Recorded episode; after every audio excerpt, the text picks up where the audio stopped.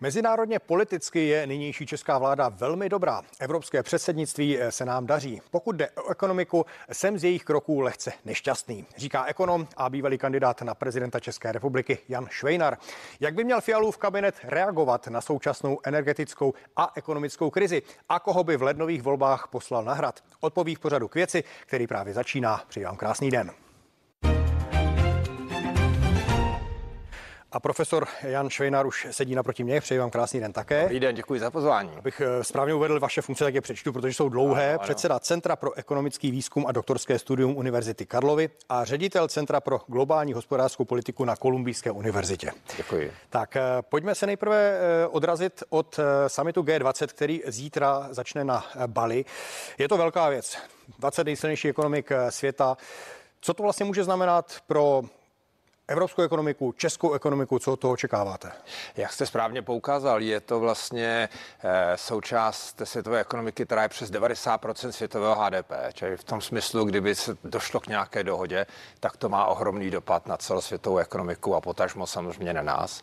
Eh, ale řekl bych, že takovým tím hlavním cílem tam bude vlastně schůzka amerického prezidenta s čínským protěžkem Biden Xi.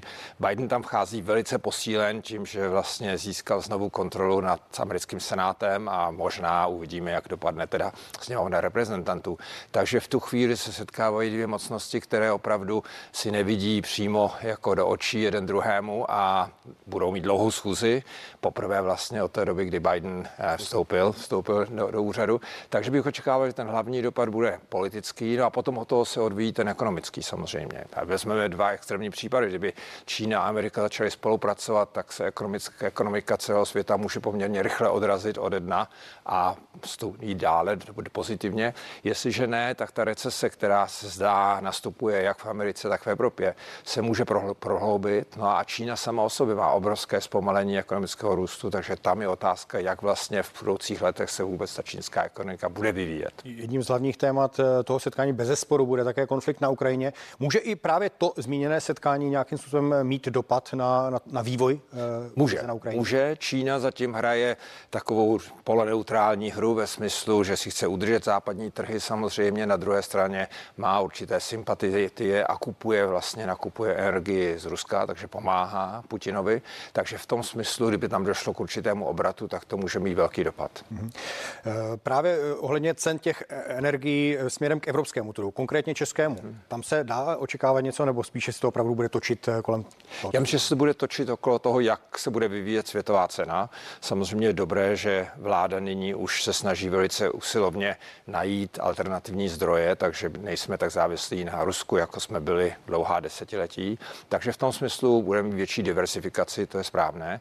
Ale co se týče ceny a dodávek, to je velice nejistá situace, protože bude záviset na tom, jaké bude počasí, teplota, bude záviset na tom, jak bude možné dodávat vlastně eh, ropu a plyn z různých destinací, takže tam bych to viděl, že to bude ještě velký otazník.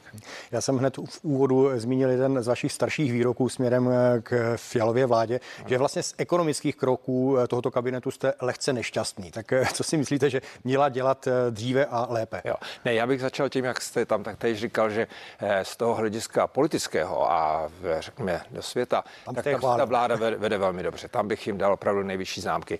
Co se týče té ekonomické situace, tam je určité váhání, určitý odklad, to řešení je pomalejší, než se očekávalo a je vysoká míra nejistoty, kterou vláda vlastně ještě zvyšuje tím, že přistupuje k různým věcem pomaleji, než je potřeba. Já chápu a je správné, že by bylo ideální mít celoevropský přístup a v tom smyslu nějaké to sečkání je v pořádku. No a kdybyste měl být eh, konkrétnější, tak eh, ano, které konkrétní kroky? Například nákup eh, energie by Evropa měla dělat jako celek a rozdělování pokud možno taktéž. Takže aby to bylo férové, silný hráč jako celá Evropa může získat na světových trzích mnohem lepší, nižší cenu na všechny typy energie, než když to kupuje každý stát samostatně. Ale to je něco, na co se právě premiér Fiala vlastně dlouho odvolával. Když lidé chtěli, aby vláda ano. přistoupila rychleji k nějakým krokům, tak eh, říkali, že právě čekají na celoevropské kroky. Ano, ale tam vlastně tím, že předsedáme, bychom měli ty celoevropské kroky urychlit. Takže jestliže tam je někde nějaký bod, kde by ta vláda mohla postupovat eh, rychleji, tak by to bylo právě v organizaci těchto ekonomických kroků. Hmm. A samozřejmě je to těžké najít schodu, a nicméně to je důležité, ale potom k tomu, když se musí počkat, tak už mít plán B, ve kterém by ta vláda jasně říkala, mezi tím nastolujeme takovou a takovou situaci, aby lidé měli očekávání, která jsou přesná, jasná, není tam velká nejistota. No, přesto všechno, vy říkáte, to jsou ty celoevropské kroky, ale každá ekonomika k tomu ještě přistupuje nějakým způsobem e, svým. Třeba e, zmíním Německo, které se rozhodlo taky do té ekonomiky napumpovat mnohem více peněz. E, měla ano. by česká vláda udělat něco podobného? Já myslím, že především je důležité Německo odradit od toho, aby postupovalo samostatně tímto krokem a to nedělá jenom česká vláda to dělá mnoho vlád Evropy, kdy se snaží zrazovat Německo od tohoto kroku, protože by narušil vlastně konkurenceschopnost ostatních ekonomik, našich podniků zvlášť. No a v tom smyslu, jako to není něco, co by Evropě prospělo. Prospělo to možná Německu, ale Německo také závisí do velké míry na tom, aby prosperovaly ostatní státy Evropy. Takže tam by bylo mnohem lepší ty Němce udržet na úzdě a opravdu je nechat, aby, aby postupovali společně s ostatními. No, ale zase každá ta ekonomika je specifická, má, je trochu jinak postavená. My jsme třeba jedna z nejprůmyslověji eh, založených ekonomik vlastně v rámci Evropské unie a zároveň máme jedny z nejvyšších energií eh, pro, pro firmy, pro podniky, což je třeba pro, podle eh, viceprezidenta Svazu průmyslu obchodu Radka Špicara smrtící kombinace. Takže tady v tomhle případě možná by vláda měla asi jednat ano, více, rychleji. Ano, máte, máte pravdu. Na druhé straně nepřeháníme tu průmyslovou eh, jako eh, orientaci. Německo ji má velmi silnou taky. My máme trošku silnější než oni, obě jsme vlastně průmyslově orientované ekonomiky a tam je tež si důležité uvědomit, že jsme především ekonomika služeb, že ten průmysl je důležitý a služby jsou mnohem důležitější, mnohem větší sektor. Ale nicméně zůstane u, těch, u, toho, u toho průmyslu nebo podniků všeobecně. Ano, vláda by měla mít plán, kdyby se opravdu nepodařilo uskutečnit jednotnou hospodářskou politiku evropskou, tak potom jak pomoct a komu pomoct, kterým firmám. No a kde na to vzít peníze? Protože zastropování znamená, že ta cena, jestliže opravdu bude ten strop pevný, tak bude níž, než kam by se dostala normálně v tržní situaci. To znamená, že bude větší spotřeba. Za nižší cenu se spotřebává víc energie nebo čehokoliv, co, co ta, ta cena rušuje. Takže v tom smyslu ta vláda musí mít ano jasný plán, komu pomoct, komu nepomoct, komu víc, komu míň. No a samozřejmě první jsou domácnosti, lidé, druhé potom je, jsou, jsou podniky, no a ty menší, střední mají, já myslím, slabší, slabší jsou ve slabší situaci než ty největší. Ty nadnárodní se dokážou nakonec získat peníze kdekoliv na světě i za nízkou úrokovou sazbu, jako je v eurozóně. Říká můj dnešní host, eh, ekonom, eh, profesor Jan Švinar, který zůstává se mnou ve studiu. Právě v posledních týdnech se hodně mluví o tom, jestli by se mělo více pomoci těm eh, firmám. Vy jste právě zmínil tu německou ekonomiku, eh, že je taky velmi průmyslově eh, zaměřená a právě to je možná důvod, proč německá vláda chce více peněz napumpovat do té ekonomiky. Takže tady v tomhle tom nevidíte, že by ta česká vláda měla trošičku zrcadlit tu situaci? Ano, v nejhorší situaci ano. To znamená, máme tady tudíž taky tu situaci, že Evropa je více zasažená energetickou krizí než zbytek světa.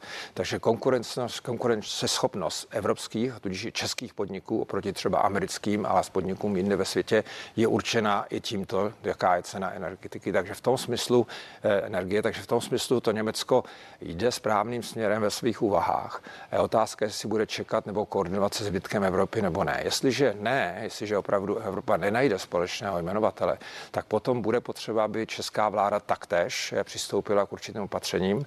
Eh, říká se, že nemáme stejný manevrovací prostor jako Německo, to není pravda. Máme mnohem menší zadlužení než Německo na hlavu. Jo, náš prostě dluh, vládní státní dluh je některý 40 plus procent, Němci mají přes 70 procent. Čili v tom smyslu e, nejsme ve slabé situaci. Je no z ekonomického hlediska by dávalo smysl jít třeba do dalšího většího schodku? E, dočasně. Dočasně. Tady je důležité si uvědomit, že je velký rozdíl mezi tím, co se udělá v krizi během jednoho roku a co se udělá středně dlouhodobě během tří, pěti let. Takže v tom smyslu to, co by bylo v krizi, je potřeba podstoupit, abychom udrželi podniky na životě, ty, které jsou životaschopné, ale potom mít strategii, kdy vlastně ten schodek vyrovnáme a samozřejmě v době konjunktury, když ekonomika rychle roste, tak je potřeba mít přebytek, aby se opět vytvořily zásoby. A když pomineme kroky německé vlády, ať už přijdou nebo nepřijdou, uh, myslíte si, že naše česká vláda eh, pomáhá dostatečně firmám? Já si myslím, že vláda naslouchá. Vláda se snaží pochopit, jak vážná je ta situace a měla by mít určité plány, které zatím nevidím úplně konkrétně nastaveny, ale už je to dostatek měsíců na to, aby byl plán A, plán B, plán C. Hmm. Inflace v říjnu zpomalila na 15,1%. Znamená to už nějaký obrat? Blízká se na lepší časy? Já myslím, že se blízká. Uvidíme, co z toho vzejde. Blízká se celosvětově. V Americe taktéž. Inflace začala, její míra začala klesat, takže je to globální fenomén, který u nás vidíme taktéž. My samozřejmě jsme se dostali do situace, kde máme mnohem vyšší inflaci, jak tu celkovou, tak tu jádrovou, která je očištěná od energií a potravin. Takže v tom smyslu bychom klesali z mnohem vyšší úrovně inflace a je to pro nás blahodárné. To je samozřejmě výborná věc, jestli se to stane, ale nesmíme se nechat ukonejšit tím, že momentálně vidíme určitou změnu. Já bych řekl, co je spíš důležité, je, že mezi čtvrtletně, když to nesrovnáváme se stejným měsícem minulý rok a díváme se mezi čtvrtletím je tohoto roku, takže tam dochází ke znatelnému zpomalení. Takže si myslím, že ano, v celosvětově, celoevropsky a u nás takéž, taktéž dochází k určité změně. Troufal byste si na nějaký výhled, protože někteří ekonomové říkají, že už začátkem příštího roku by se to mohlo dostat na jednociferné hodnoty?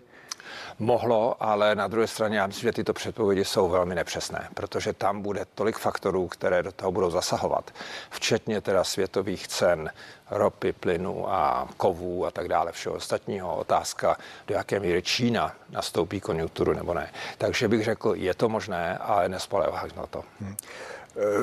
Trochu s tím možná souvisí, nebo eh, hodně, hodně se v poslední době také hovoří o mm, nadcházející recesi. Uh-huh. Přijde nepřijde, bude já hluboká, myslím, dlouhá? Já myslím, že už do ní vstupujeme. Vstupují do ní, já myslím, i ostatní země Evropské eh, unie a v Americe je to otazník, tam eh, se balancuje na, na tak první dvě čtvrtletí byly negativní, teď pozitivní, takže americká ekonomika možná tež půjde do recese a ta otázka je spíš, jak hluboká ta recese bude. A to bude záviset jednak na vývoji teda eh, trhů a cen na trzích a druhá, jaká bude hospodářská politika. Pro nás je strašně důležitá ta celoevropská, no a potom samozřejmě politika naší vlády a České národní banky. Dá se na to nějak připravit? Eh, trouf, měl byste nějaké typy vládě, jak ano, eh, po, tak rozhodně, jestliže vždy, když nastává recese, tak je potřeba mít kontracyklické opatření. To znamená, co, co znamená recese? Recese znamená, že domácnosti méně utrácejí, to vidíme už posledního čtvrtletí minulého roku. Eh, podniky postupně začnou omezovat investice, začnou propouštět a tak dále. Takže to je doba, kdy vláda by měla mít plán, jak vlastně ekonomiku stimulovat, jít proti této tendenci a to znamená mít dobré investice. Investice do infrastruktury, které potřebujeme, investice do velice kvalitní vědy, výzkumu, vzdělávání. To jsou investice, které se vyplatí, mají vysokou návratnost a to je dobré udělat jako proticyklické opatření. Myslíte si, že vláda už má něco takového v šuplíku, jak se říká, připraveno? Tak eh, Národní ekonomická rada vlády ji už eh, dlouhou dobu to, tímto směrem eh, radí. Jestli to je připravené nebo ne, to nevím. No, ty, ty návrhy takzvaného nervu, abychom ano. to zkrátili, tak ty jsou spíše toho úsporného typu než toho, než toho investičního. Ano, ano, ale je tam samozřejmě eh, snaha, eh, aby vláda udělala i reformy, například daňovou reformu, penzijní reformu, které ano, na jedné straně jsou úsporné, ale na druhé straně mohou ekonomiku stimulovat, protože vlastně ty peníze, které se ušetří, se pak mohou použít právě k investiční činnosti. Eh, ten výčet těch doporučení eh, Národní ekonomické rady vlády je poměrně dlouhý. Eh, které z těch bodů vás osobně nejvíce zaujaly? Já si myslím, že ten eh, daňový, ta otázka daní a celého daňového systému. To znamená zvednutí daní na úroveň dřívější superhrubé mzdy. Já bych řekl ano, v tomto smyslu ano. A navíc k tomu myslím, že ta daňová reforma měla být ještě širší, v tom smyslu, že bychom viděli, že bychom zdaňovali méně například práci. My dáváme obrovské zdanění na pracovní sílu a přenesli bychom to zdanění zdanění někam jinam. Například máme úplně nejnižší zdanění eh, nemovitostí a nemovitostních aktivit. Takže tam, kdyby se přinesla určitá míra zdanění, tak to bude mít velice dobrý ekonomický efekt, právě stimul eh, k růstu a tak dále. Takže ta, eh, ta superhrubá mzda, ta se týkala především práce, že? Ano, ta, ta, tam, byste to, tam byste to tolik netlačil, aby, aby se to nedopadalo na běžné lidi. Na ano, běžné, ale tak tam to zrušení té superhrubé mzdy byla vlastně velká pomoc bohatším rodinám, zámožnějším lidem, ne těm chudším. Takže v tom smyslu ten návrat zpátky, jo, opačným směrem, by byl byl blahodárný v tom, že by se vybralo více peněz a bylo by to od části obyvatelstva, která netrpí a tudíž si to může dovolit. Říká profesor Jan Švejnar, který zůstává mým hostem ve studiu.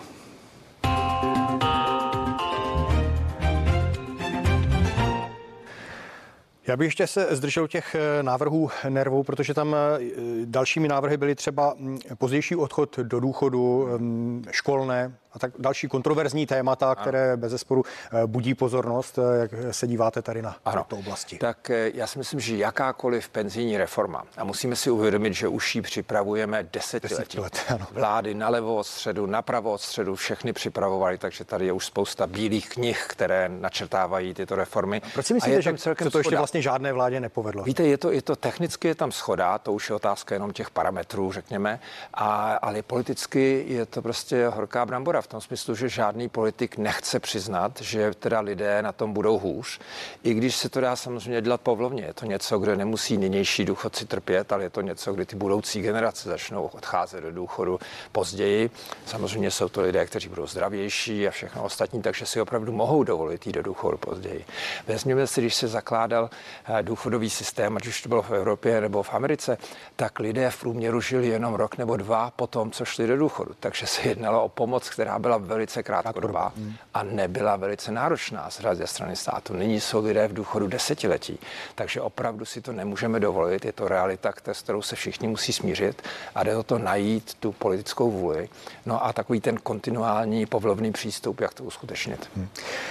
Jedním z těch návrhů je také zaštíhlení eh, státní zprávy a to je myslím něco, co jste taky hmm. kritizoval, že to se této vládě eh, moc nedaří, přestože to měla v plánu. Ano, já myslím, že to je velice důležité v tom smyslu, že podniky v soukromém sektoru volají po pracovnících, potřebují zaměstnance. Ve státní správě máme, samozřejmě jsou lidé a útvary, které jsou elitní a velice produktivní, ale je tam též spousta je prostě odborů, které nejsou, nebo lidí, kteří mají velice nízkou produktivitu. Takže tam, kdyby se udělala dobrá funkční analýza, kdyby se ta zpráva zeštíhlela, zvýšily se platy těm, kteří tam zůstávají a jsou velice produktivní a uvolnili se ti, kteří mohou přejít do soukromého sektoru, tak jsme na tom všichni lépe. Hmm.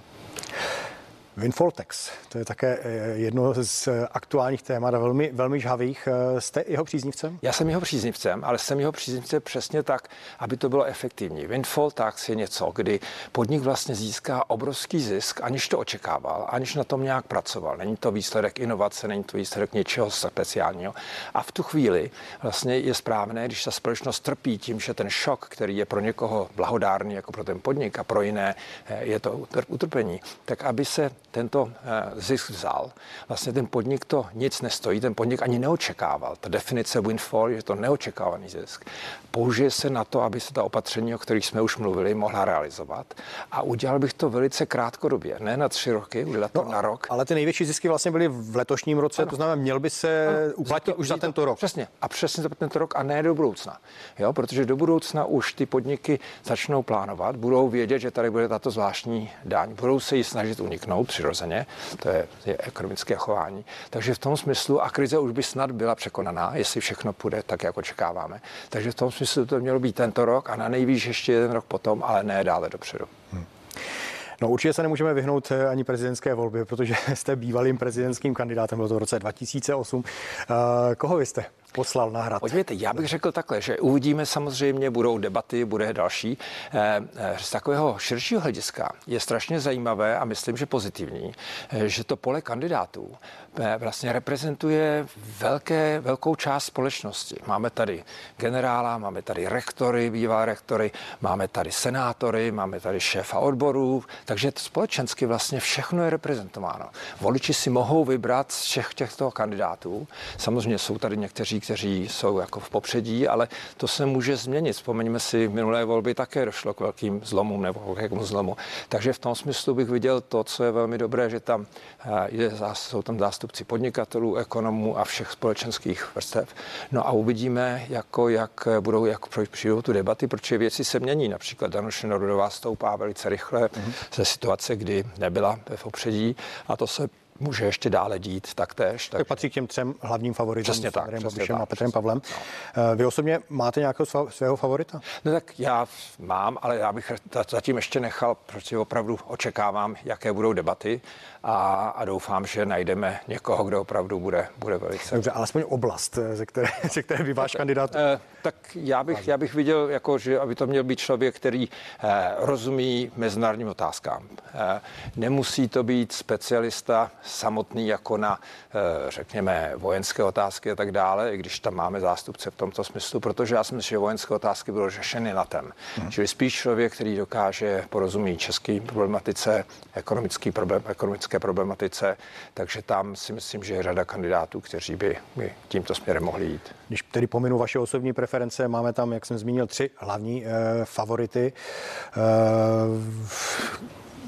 v očích lidí si myslíte, Aha. že uh, může se tam ještě nějak více proměnit eh, ten, ten uh, kurz nebo ten Já, jejich já si myslím, Možnosti? Že ano. Já si myslím, že během Na čem bude nejvíce debat, záležet? Já myslím, že to jednak to bude samozřejmě vývoj eh, naší společnosti a ekonomiky, protože to lidé berou v potaz co nejvíce, ale bude to schopnost kandidátů opravdu věci vysvětlit, eh, jaký přístup k tomu mají a jak by se chovali na místě prezidenta. Prezident má v českém situaci potenciálně obrovskou moc. Prezident jmenuje guvernéra čtyři národní eh, rady banky, eh, soudce, nejvyšší eh, generály, generalitu a tak dále. Eh, prezident určuje, kdo bude skládat vládu. Prezident v minulosti dokonce jmenoval technokratickou vládu, takže když co všechno vezmeme, je to funkce, která v principu může mít obrovský dopad na to, jak si povede. To je něco, na co, na co poukazuje třeba Andrej Babiš, který říká, že by chtěl být prezident právě velmi aktivním, aby mohl více ovlivňovat to dění. Právě Andrej Babiš změnil i tu svou rétoriku v rámci mm-hmm. té, té kampaně. Jak uh, vidíte jeho šance? Myslíte, že má šance? Protože ty preference ano. poukazují na to, že ve druhém kole by vlastně. Přesně, přesně tak. Takže on má velkou šanci se dostat do druhého kola a pak bude záviset na něm, do jaké míry bude schopen strhnout eh, další část obyvatelstva. Ale to bude už relativní zápas. To znamená, pak to bude záviset i na tom druhém kandidátovi, který tam bude, do jaké míry ten bude schopen přesvědčit eh, lidi, aby pro něho nebo pro ní hlasovali. A to myslím, že je stále ještě velmi otevřené, že ty průzkumy samozřejmě ukazují, že by mnoho kandidátů v druhém kole mohlo Babiše porazit, ale na druhé straně si myslím, že to samo o sobě ještě je tam spousta voličů, kteří nejsou rozhodnutí a uvidíme. Já opravdu sázím na to, že ty debaty a vyjádření budou velice důležitá. Tak uvidíme. Máme to vlastně v následujících týdnech, v následujících měsících uvidíme, Přesně. jak to dopadne. Mým hostem byl profesor Jan Švejnar, předseda Centra pro ekonomický výzkum a doktorské studium Univerzity Karlovy a ředitel Centra pro globální hospodářskou politiku na Kolumbijské univerzitě. Já vám moc krát děkuji, že jste si udělal čas, že jste přišel. Budu se těšit na shledanou. Děkuji za pozvání. No a z dnešního pořadu k věci je to už vše. Vám díky za pozornost a i s vámi se budu těšit na viděnou příště.